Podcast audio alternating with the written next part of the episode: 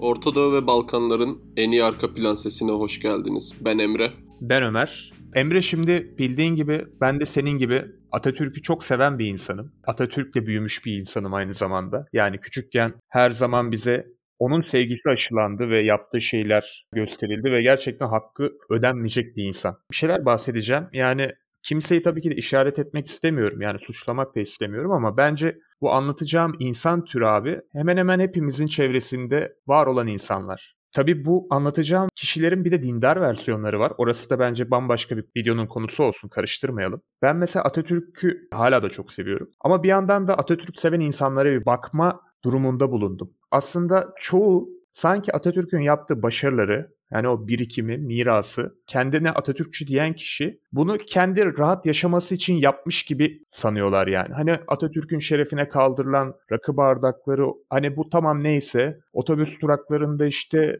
10 liraya 20 liraya satılan Atatürk rozetleri, hani bunları da genelde hani ne bileyim Türkler satmıyor gibi. Hani bilen bilir bu muhabbeti, bir metrobüs çıkışında falan denk gelmiştir. Atatürkçüyüm derken insanlar gerçekten hani onun düşünceleriyle yoğrulmamış gibi. Hani bu konu hakkında bir düşüncen var mı?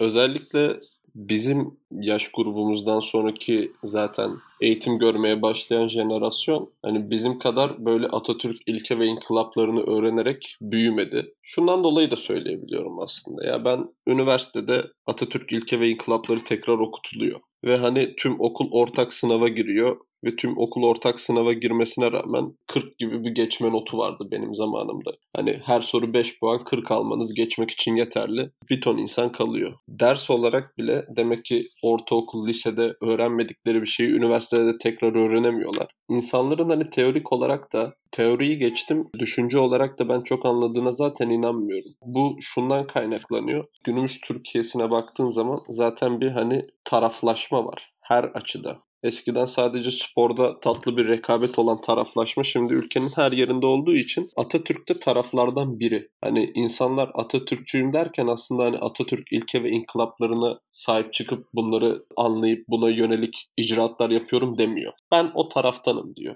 Atatürkçülük bir düşünce stilinden daha çok bir taraf oldu. Ondan dolayı da gerçek anlamını kaybetti. Dediğin şey de hani benim hemen hemen anlatmaya çalıştığım şey. Atatürkçü olmak, Atatürk'ün hareketlerini tekrarlamak gibi bir şey değil bence. Her zaman yenilikçi, olabileceğinin en iyisi olmak, milletini de aslında kalkındırmak. Yani Atatürkçü olmaktan kasıt aslında budur. Yani Atatürk'ü tabii ki de sevmek çok güzel bir şey. Hani burada zaten başta kaç kere söyledim. Birisinin hani Atatürk'ü deli gibi sevmesi, savunması onu Atatürkçü yapmıyor yani. Sen onu bir ortamda, arkadaş ortamında savunduğun zaman sen aslında Atatürkçü falan olmuyorsun. Atatürk'ün bize bahşettiği şey bambaşka bir şey. Mesela şöyle bir lafı var, zaten bilirsin. Eğer bir gün benim sözlerim bilimle ters düşerse bilimi seçin diyor. Yani aslında şunu da demek istiyor. Bana körü körüne hayran olmayın. Hani ülkeniz ve kendiniz için de bir şeyler yapın diyor. Atıyorum ben sigara içtim diye, ben alkol kullandım diye. Tabii ki de sadece konu bu değil. İsteyen istediğini kullanır. Beni direkt kopyalayın gibi bir şey bazı insanlar algılıyor gibime geliyor ve bu az olarak hani görmedim bu insanları. Gerçekten belli bir kesim böyle var ve dediğin gibi tam bir takım olmuşlar. O taraf ve o taraf.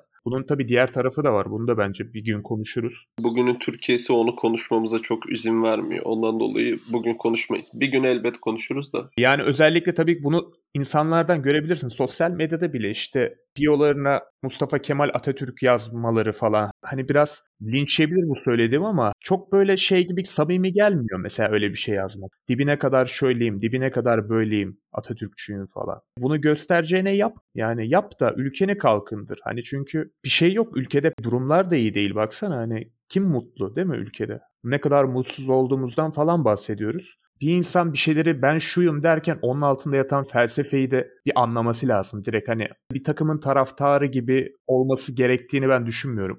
Öyle. Ya işte dediğim gibi benim gördüğüm şey günümüzün çakma Atatürkçüleriyle ilgili herhangi bir okuma, araştırma, anlama hevesi zaten yok. Bu insan kimdir? Hani Mustafa Kemal kimdir? Nedir? Neden böyle yaptı diye bir düşünce yok ama şundan dolayı Atatürkçü olduklarını söylüyorlar gibime geliyor. Bu herkes için geçerli değil. Düşün ki bir ülke var, tamam mı? Hayali bir ülke. Neverland.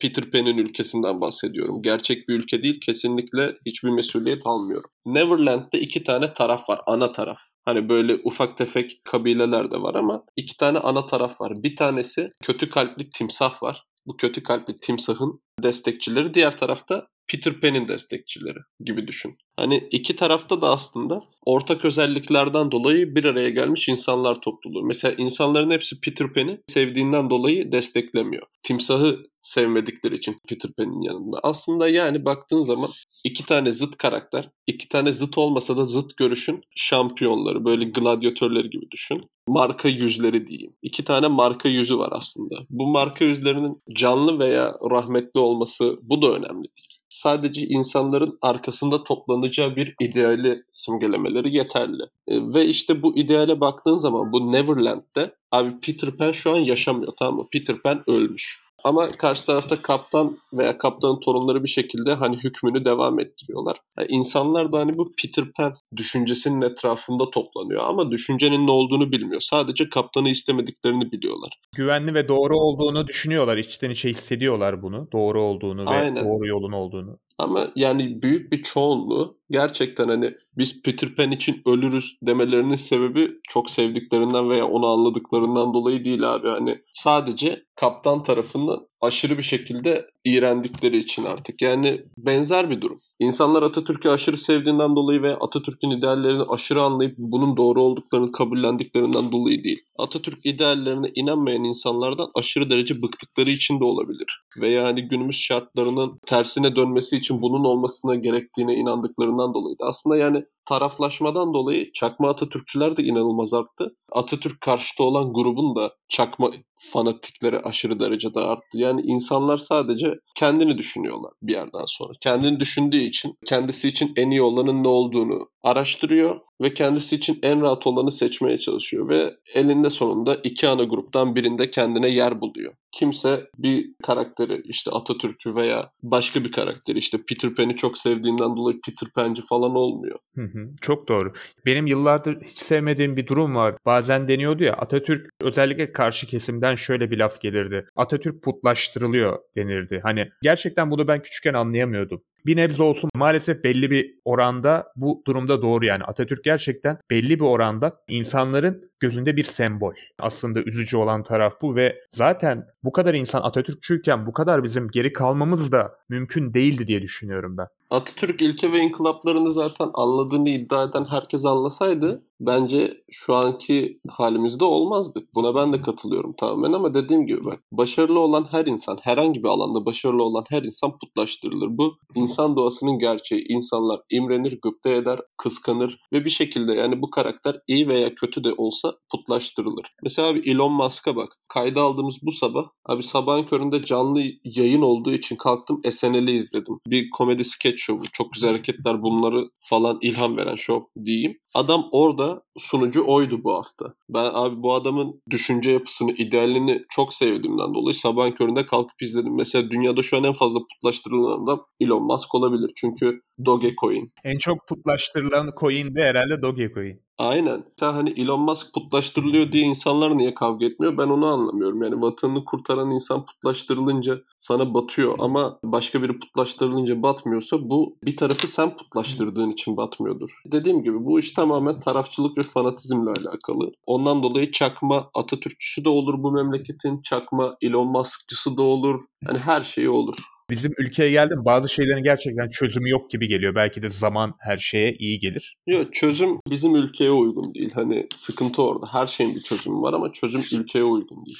O zaman bir bölümümüzün daha sonuna gelelim. Bir sonraki hafta görüşmek üzere arkadaşlar. Hoşça kalın. İyi günler.